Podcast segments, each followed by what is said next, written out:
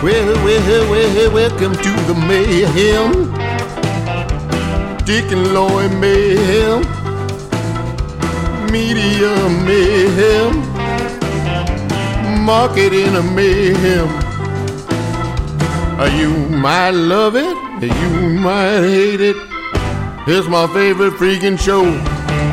Yes, we're just two valiant explorers heading off into the business world looking for great businesses to talk about. IBT, for 70 years, has been a great business. It's time to find out more. Hey, Lloyd, you know, we like to wander around this city and find successful people, entrepreneurs, and people that have developed companies and things that are so successful here, and a lot of people don't know about them that live around them here. That's right. There's the, we're at IBT in Merriam right now. IBT, what does that stand for? Well, now I'm I'm going to let our guest uh, Jeff Cloud explain that. I know the answer. President of the company? yes. All right, I know the answer, by the way. Jeff, come It on was in here. It's International Bearing and Transmission. Am I right? You were close. you Oh. were close. You almost nailed it. Um, and to be fair, it, does, Industrial bearing. it doesn't mean there you go. It- it- That's right. So, Industrial bearings. originally, our business um, took uh, what was a traditional bearing distributor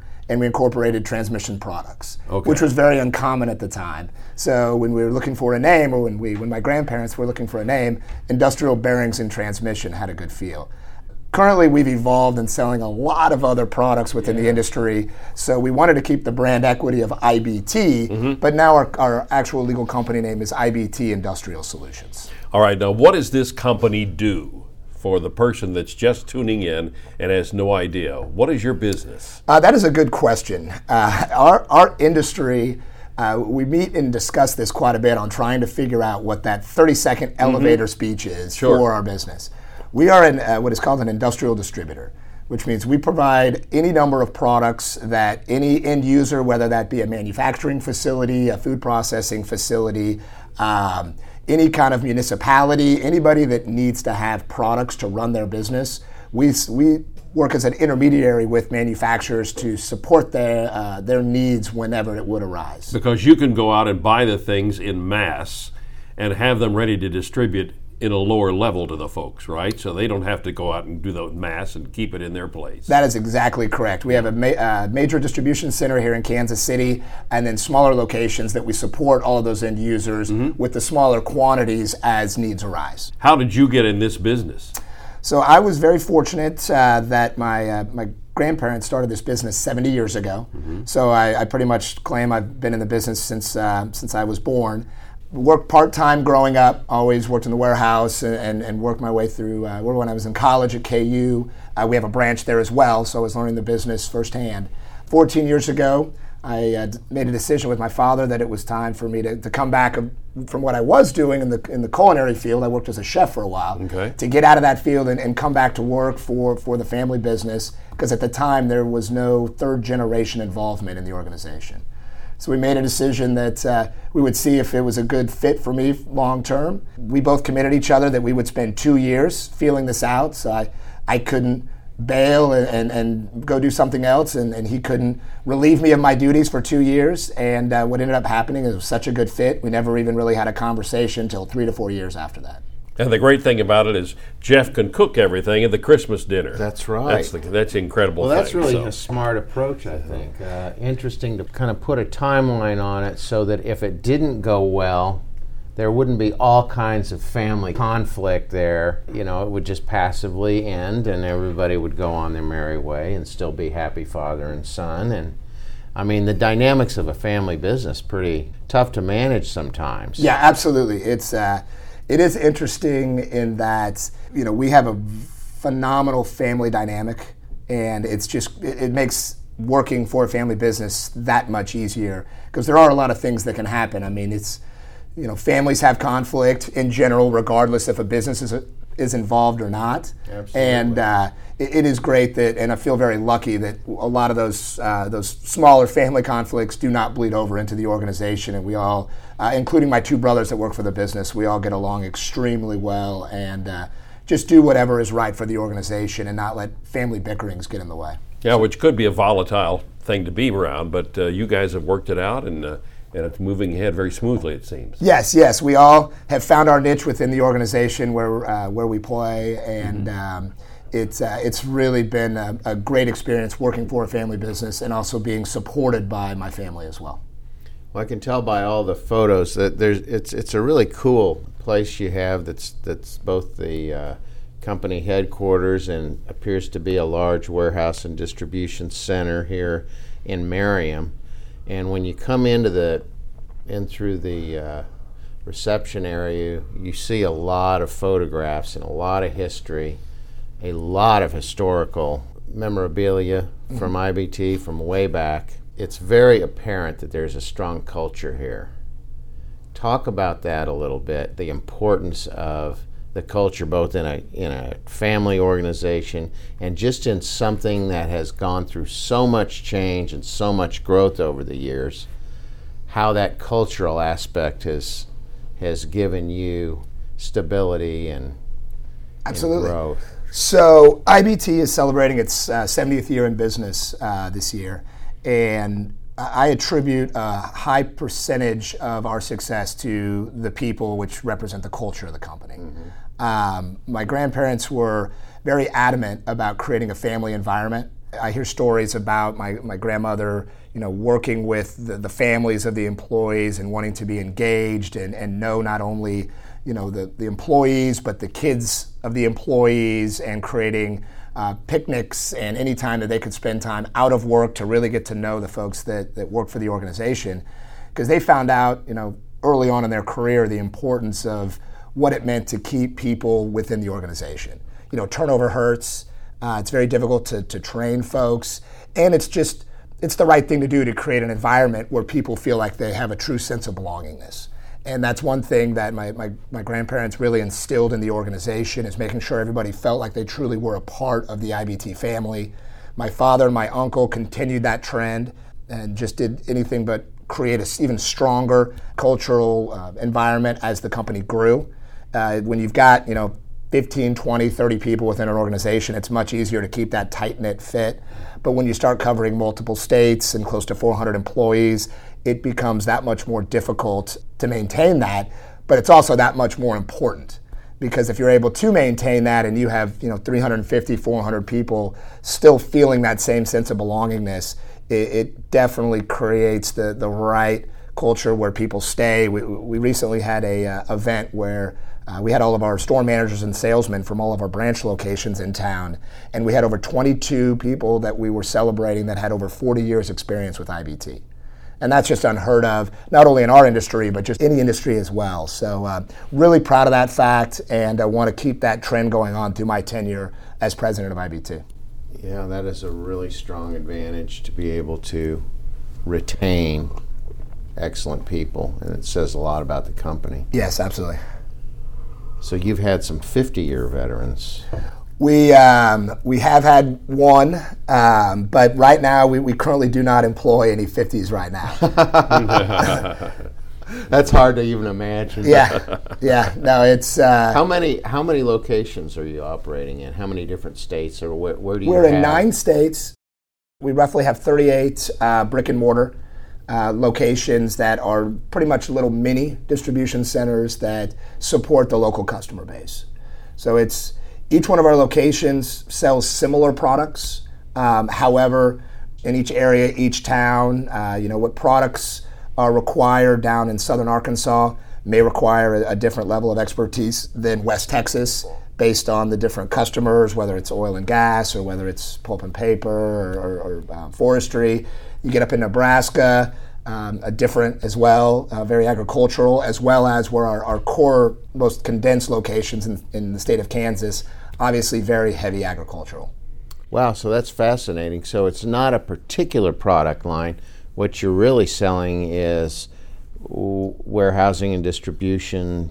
And, and what's needed in the markets where you are. Well, or, or explain the product line. so, I mean, a lot of people in Kansas, you've been here forever, and a lot of people just they might drive by and see IBT and they never connect it because they're not in the market. Absolutely. For what you're selling. So explain what what is this the spectrum of So we we sell. We like to kind of look at it as two twofold. One, we obviously provide products to customers, and those products can range from bearing and power transmission equipment.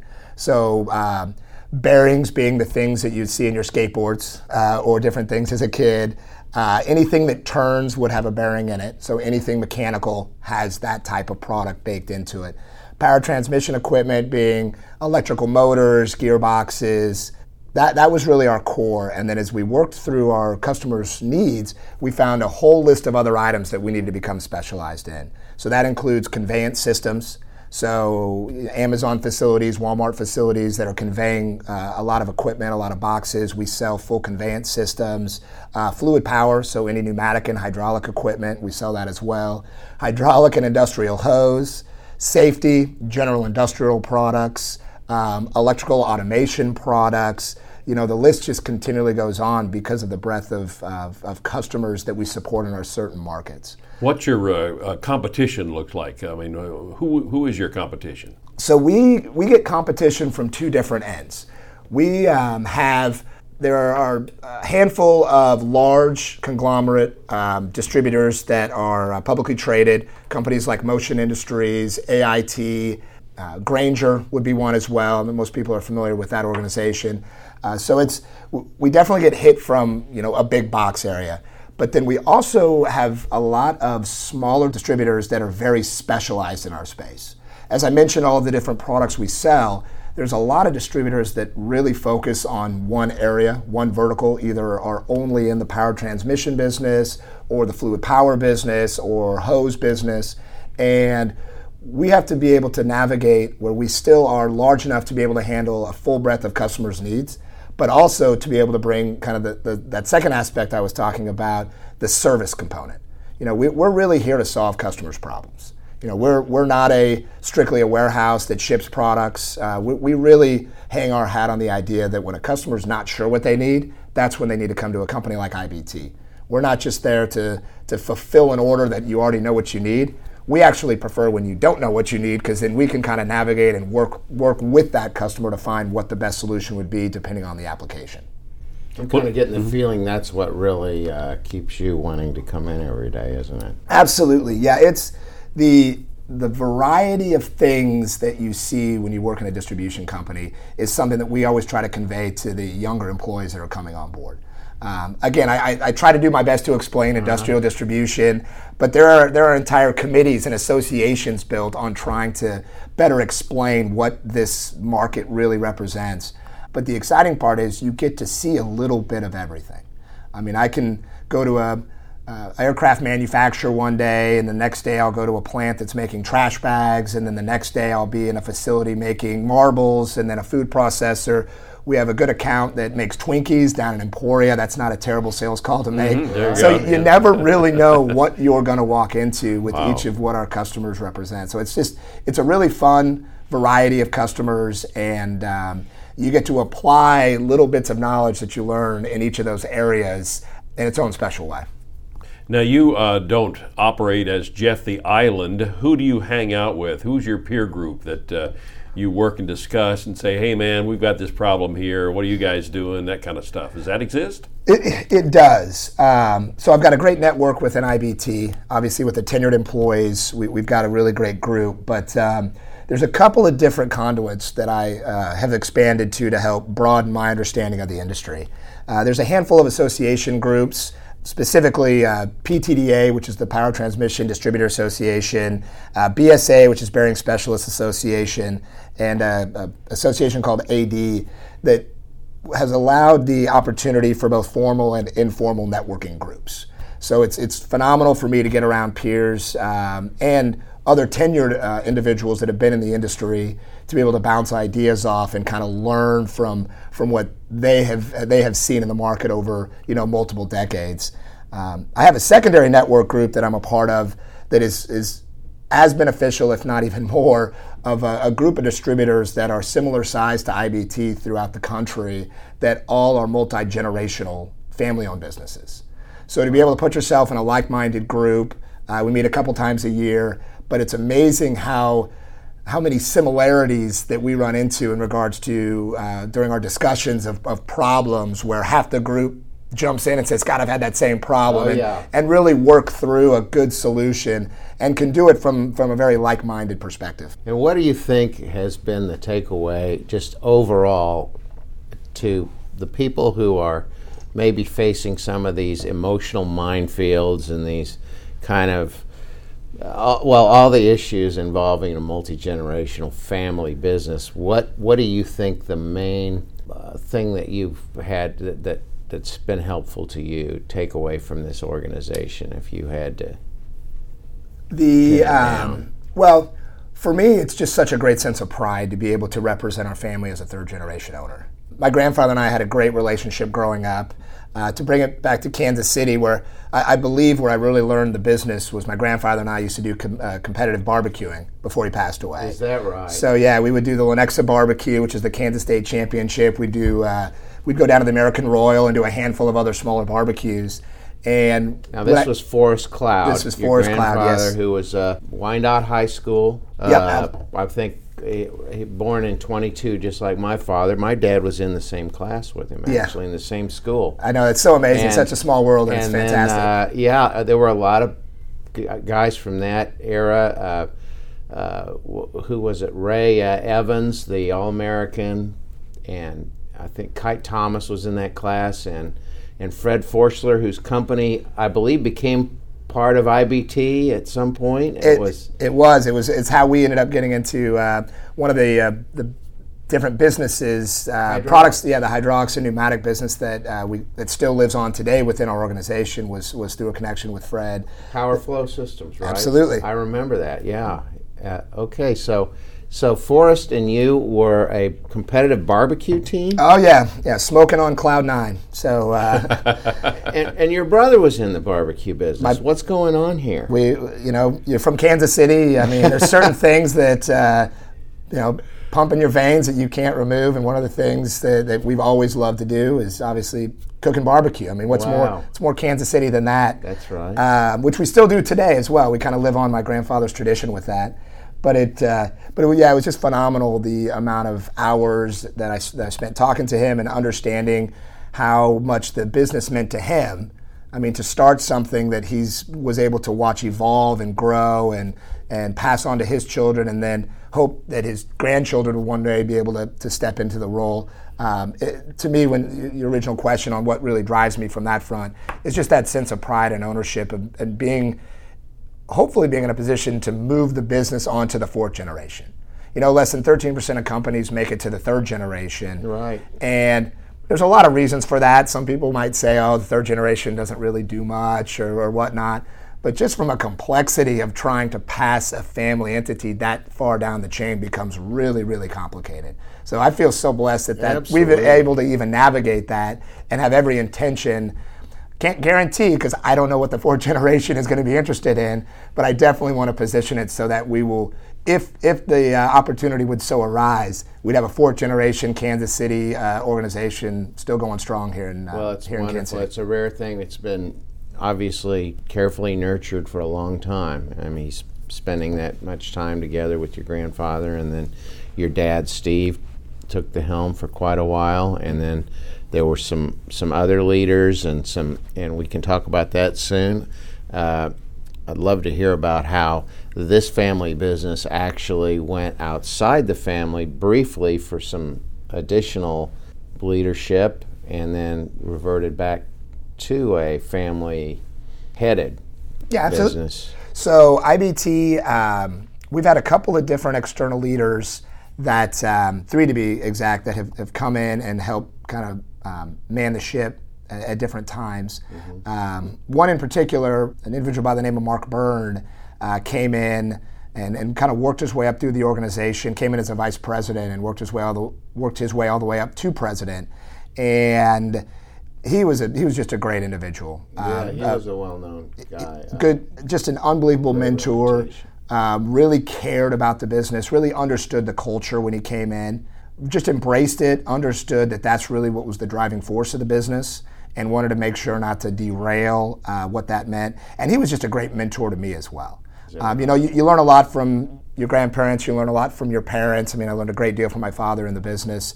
But it's great to have an external resource that can tell you things that other people may or may not Oh, tell an you. objective third party. I mean, after you, it's been in the family for so long, you're like, I don't know if I'm really seeing reality.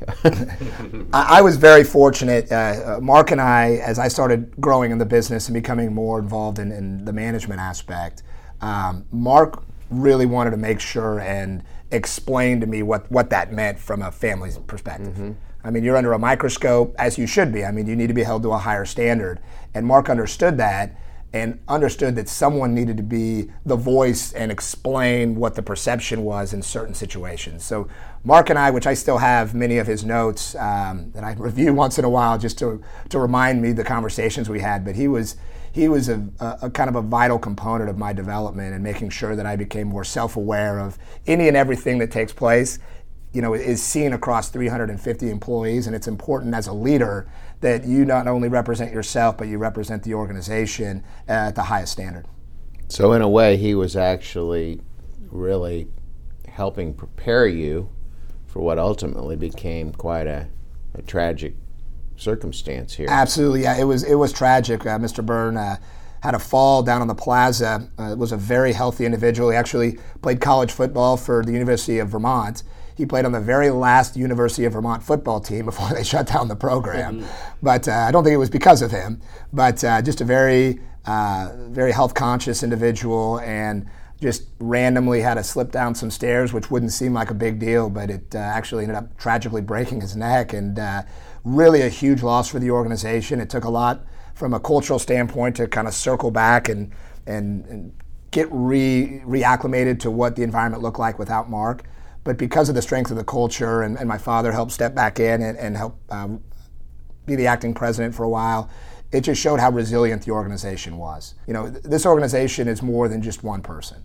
It's it's it's a collective. It's it's the 22, 40 year employees uh, that we currently have on staff amongst the the other very tenured folks that are here. And it's also the newer employees that have embraced the culture, and, and we all rallied around together and uh, and work through that situation. And uh, now I feel like we're even a stronger organization moving forward. How do you assess the people that you're bringing on now? I mean, when you you have this this um, this reputation, you have this legacy. It's a it's obviously a desirable company to work for. Um, most companies don't have such uh, continuity in their uh, staffing, and uh, obviously people uh, appreciate what this culture offers. How do you um, manage the process of bringing people into the company? So, you know, there's no secret in regards to the mass exodus of the baby boomers. Um, the, the succession planning is so vital right now, not only in our organization, but other organizations in our industry and then other industries as a whole. When we're looking at employees, we're looking at, at culture and personality first and technical knowledge second. You know, there's a lot of things we can train uh, to get people up to speed in different areas. But I, I'm actually incredibly energized about what I'm seeing with the millennial workforce coming coming into the industry. Really? Um, you know, I laugh. I'm, I'm right at the. I'm either a really old millennial or a really young Gen Xer, depending on who you talk to. I'm a little blend of both. But there's this sense of the millennials that, that don't want to get out and work and, and want to work for a place for a year. And, and I understand there is some of that, but uh, it wasn't that long ago that the baby boomers were, you know, a bunch of long-haired hippies that would run this country into the ground. And I think that generation turned out to be pretty damn good in this marketplace. So I'm seeing the opportunity as technology evolves and as people just change the way that they do business. It doesn't mean the whole world changes. It just means we need to think a little bit differently. And as long as people go in with eyes wide open, I think this new generation that's stepping up, they have some exciting ideas. They want to be involved. We just have to kind of set the right stage for them and put the right people on the right seat on the bus. And um, I think they're going to do some really great things. Well, I'm sure you're not just sitting around waiting for them to come through the corporate front door. What are you doing to go out and find people? Is there any plan in that area? Oh, absolutely. We have a uh, we have a phenomenal um, human resources department that uh, is actively searching for great candidates.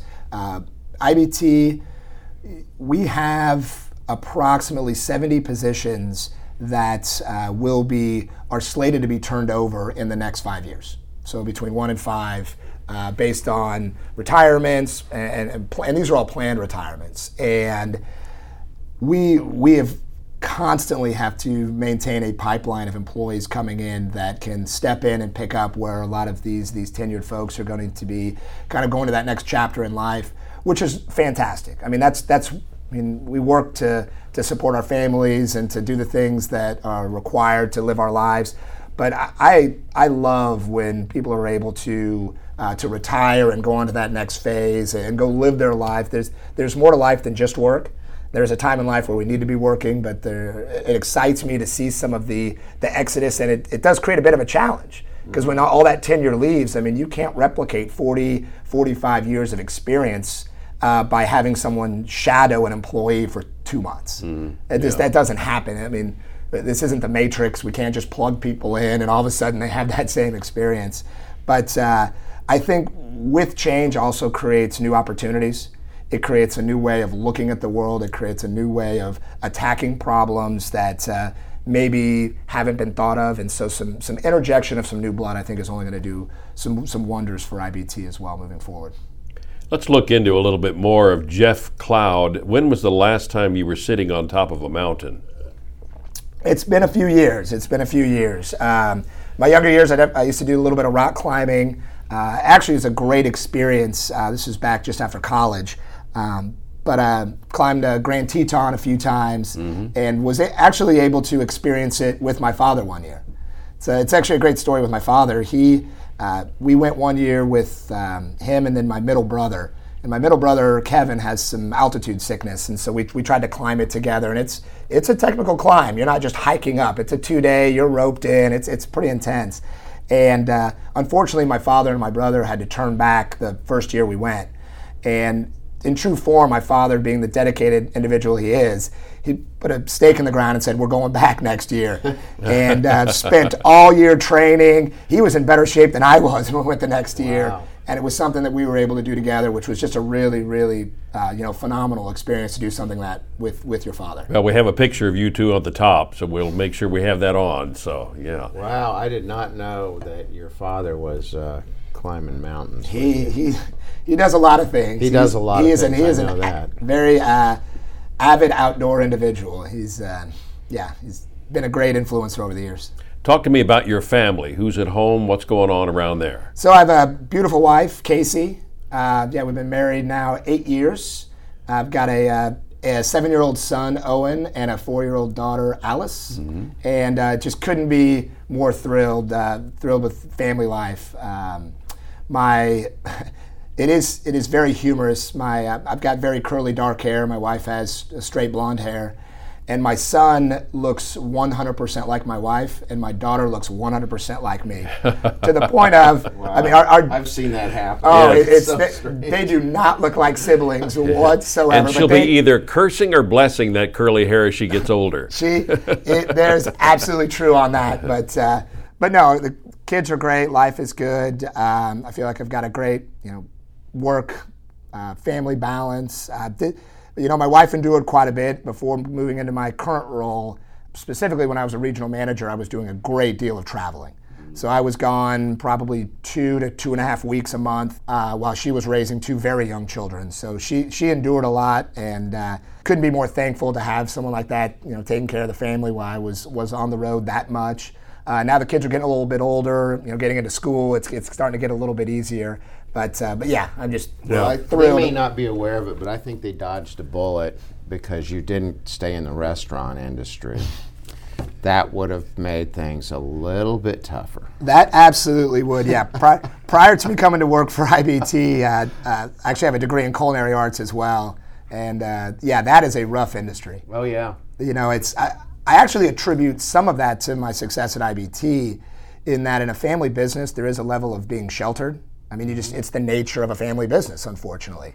But by getting out and mopping a lot of floors and cleaning out, you know, broken glass out of drains and, and working 14, 16 hour days, really instilled a great work ethic outside of these walls so that uh, you know once you have that ingrained coming into this type of business uh, it really built a lot of character and kind of prepared me for my next role here at ibt and it's such a beautiful uh, area here in Merriam. You've got a, a, a, wonderful neighborhood here, and the building's big and luxurious and nice. And it's so much better than a small, windowless, hot, smoky, loud room where you have to stand all day with a bunch of people yelling at you. And that's just you know, I mean, it's great to be a chef, but that's the downside. There, there are some there are some great upsides, and that would be not one of those upsides. Not, this is so much nicer. Standing next to angry people yeah. flinging knives and no, burgers it, and everything it, else. It doesn't look like that when the chef shows up on KC Live in the morning, cooking with a smile on their face That's on TV, right. huh? Yeah, sometimes that isn't quite reality. Okay, know, all right. And a couple of you, uh, uh, and uh, who is it, Kevin? Was uh, was in that field? Uh, actually, my brother Matt. Oh, Matt. Uh, he Matt he, was, he yeah. Uh, yeah, he's a uh, very well trained bartender and actually ran the uh, Long Branch Saloon there. on 87th and I-35 oh, yeah. yeah. For, for many years mm-hmm. and really enjoyed that quite well. But he he actually he's actually back in he's the family the business full, as well. Yeah, yeah he's okay. come full circle just like I have. So we've We've got a bartender, a chef, and a uh, ordained minister all working for the business. Nothing could go wrong with that combination. No, no. Nothing. Yes. So tell us about uh, what what are the things uh, that you're dealing with, are not not necessarily you, but just that that all businesses are dealing with the that kind of are concerning you or on your radar trends in the industry or business in general, the economy. What's uh, on your mind? What you know, you I think with? I think the two biggest things, and, and I talked to one of them already, is just the idea of getting prepared for the next generation, succession planning, personnel, um, the amount of retirements that are taking place. You know, that void does create a vacuum, and if the the companies that are going into it with eyes wide open, are prepared for it, are putting things in place to tackle that, I think are the ones that are going to come out of this this baby boomer exodus on top. Mm-hmm. Because there's going to be a lot of situations where I feel key employees are going to start, you know, going on to their next their next phase in life, and all of a sudden people are going to be caught, you know, kind of by surprise, and that's not a good thing when you've got some of your most tenured folks uh, and management folks walking out. Uh, I think the technology advancement is another. Uh, I know that's a buzzword. You know, you look at, at what traditional industry uh, has been um, eliminated over the years but it's starting to happen at a much more rapid pace. I mean, we're seeing a lot of very traditional businesses that have that have been around for more than 70 years that almost overnight become eliminated because their value proposition becomes digitized. Mm-hmm. And so, you know, IBT, we've got a very traditional business model, and I think there's a great inherent value in, in how we still service our customers face to face and have brick and mortar. And what, what my goal is is to be able to maintain that infrastructure while also laying a, a higher level of technology you know the utilization of phones for applications uh, to solve problems the ability for uh, improved uh, e-commerce experience things like that that uh, are not that prevalent in our industry as of today um, if we're able to match marry both of those together I think it's we're going to be in the probably the best position we could possibly be in to be able to maintain our current book of business, but also be able to capture a whole lot of new opportunities with people moving forward. Well, that is a real daunting uh, world because there's so much risk uh, in integrating the the new technology. How do you how do you uh, assure that that you are going in a, the right direction and bringing the right people in? Because it's just I mean, you don't know what you don't know, and when you're getting into a field like that, you you know the risk is that you're going to get some kind of technocracy inside your own company that you can't manage. Yeah, no, so uh, that's a very valid point. You know, change. Just just go to what bookstores that are left. Uh, go. Uh, speaking of technology, just go to the section of change, and there's there's racks of trying to manage and and you know handle what change uh, does to an organization because you know that's the one thing in human nature we're we're adverse to change You know, that's that's a just it's embedded in our DNA uh, to get. Oh, you have to have a good enough reason to want to get over that hump. So, yes, managing that. There there is a lot of things we don't know. We don't know. Um, there's no guarantee on any direction you go. There's always a certain level of risk. But we feel we've done a phenomenal job in really researching our solutions, getting input from others. Uh, we're actually getting ready to launch uh, some new technology in the not too distant future. And um, the beauty of it is we've had, had involvement and input from over 100 to 150 people within the organization. So these are not things done in a vacuum. We, we don't think so this is a good internal idea. communication is really key to to making sure that you're driving your technology in the right direction. Absolutely, internal communication and also true internal feedback and input. Yeah. I mean, we about a a third of the functionality that we're putting in some of this new technology, we would have never thought of without the input from the individuals that are actually going to be responsible for deploying it.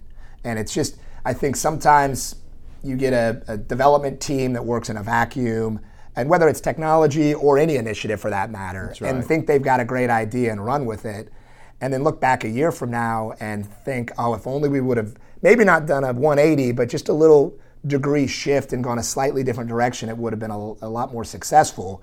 We try to avoid those mishaps by kind of looking forward and getting feedback from as many people as possible before we pull the trigger on anything. And so this is all by uh, you've you've carefully planned how you get feedback and how you respond and how you process it. To me, that's the fulcrum of building a culture is is that internal communication. What form does that kind of communication take with you? Do you have forums or do you have regular um, electronic communication that you that you uh, try try to kind of set a a structure for? How so, does it work? So we've got a couple of different um, avenues that we utilize. Uh, one, we uh, created what's called our leadership team within the organization that, that represents about 42 employees that are all of our managers within the company. And we get together uh, twice a year and walk through all of our initiatives, um, kind of give updates on where we're going, uh, what's coming up the following year, and then have a third meeting with that group to actually build out our entire what we call our AOP, which is our annual operating plan. And that group of 40 employees literally build out the entire um, focused um, initiatives for the for the upcoming year. So they've got skin in the game. They're involved. They work down through their organizations, uh, their direct reports, kind of feed up to them what what they uh, would like to see us try to accomplish. Um, and so there's not only is there a group of that 40, there's quite a few other folks that have their kind of you know stamp on what the plan looks like based on their input to, to their managers that then feed it up to to the executive scale. So again, I think and on the front line, how do you uh, how do you get your own people to bring the concerns of the clients, mm-hmm. the customers, and the vendors, you know, we to into your conversation. The, we use you know the term open door policy and, and, and open feedback. People use those buzzwords a lot. Um, I think our culture has allowed that level of freedom where people are comfortable in conveying when there is a problem. Um, you know, my office um, is, is, constantly um, infiltrated by people throughout the whole organization because I would rather know what's going on versus letting people kind of hoard that or feel uncomfortable passing that along it's not uncommon for someone even you know on the warehouse floor to pop upstairs and just say pop in and, and give me some feedback on something that they've seen. And i think that's that's great. And that just kind of goes back to the culture. People feeling comfortable that you're not going to get criticized for bringing a problem even if the problem is in your department. Mm-hmm. the fact is you, you should want to fix you should want to continuously improve what you see.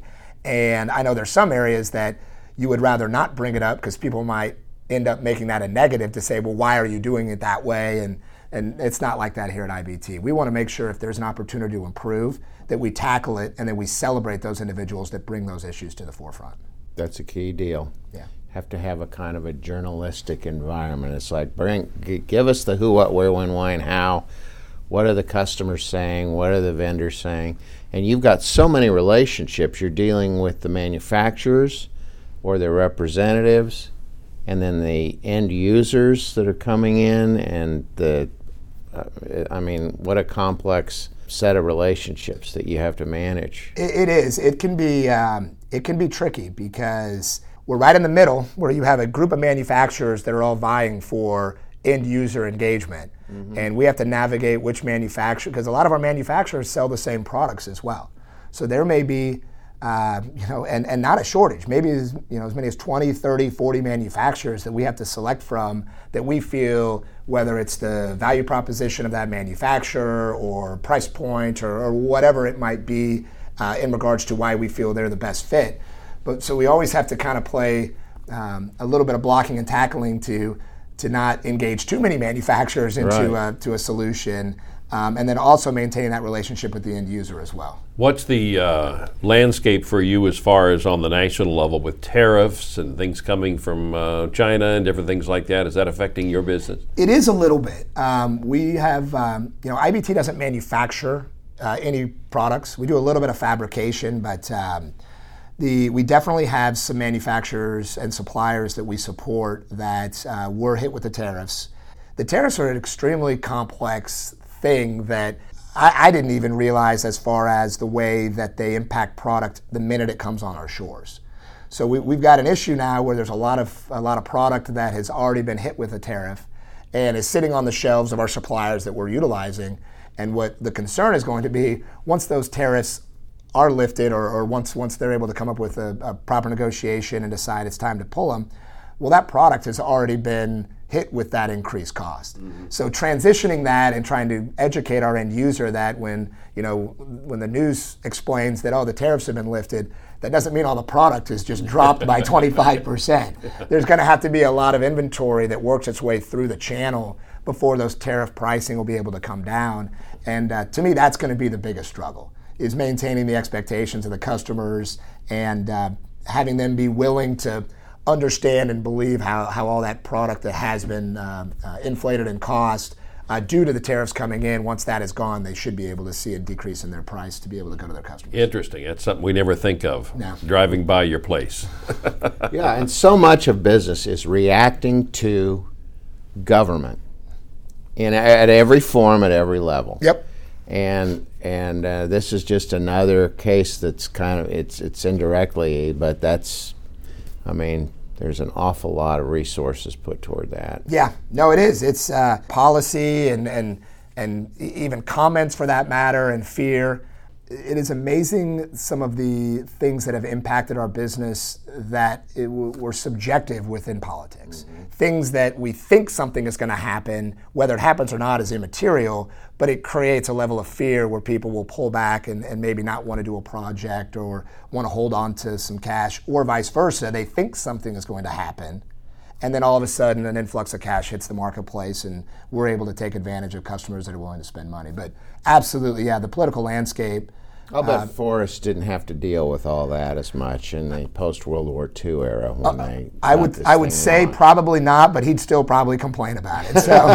he'd have something. Everybody there, has something. There, there's some there's something I'm sure that took place that uh, he, he, would love to complain about, but not probably quite as volatile as it is today. Well, what do you see on the horizon? Where uh, what's new and exciting that you're uh, pursuing, or uh, what are your thoughts about the the market in general, or well, I'm really excited. So our business uh, has expanded over uh, the last five or six years, in that IBT has a, has a now has a parent company that is still owned within the family called Cumulus, and we um, have kind of diversified a little bit within our business to look at other acquisition opportunities.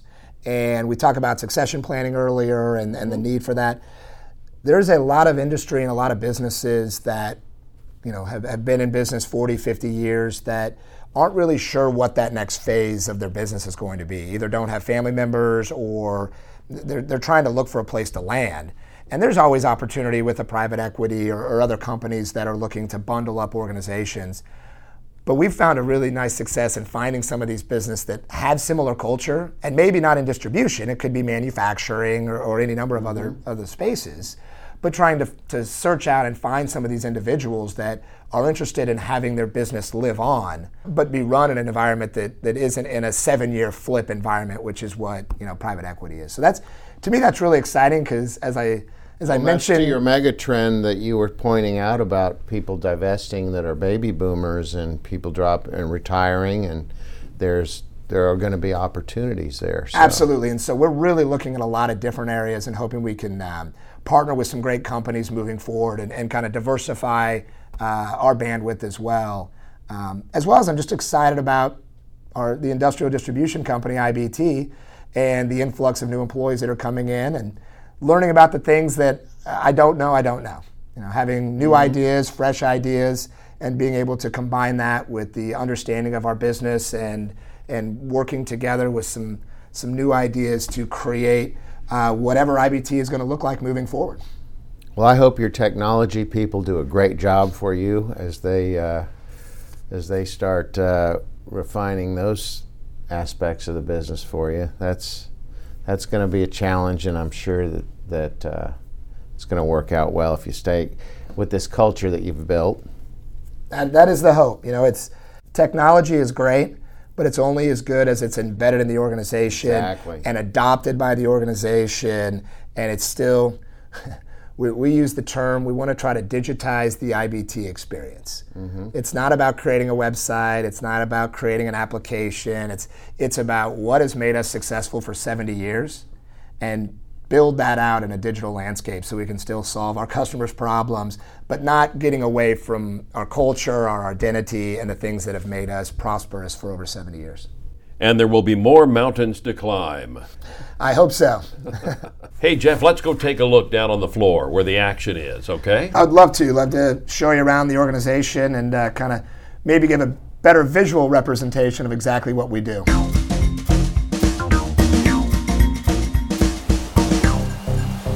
All right, Loy, here we go. We're stepping into the action area.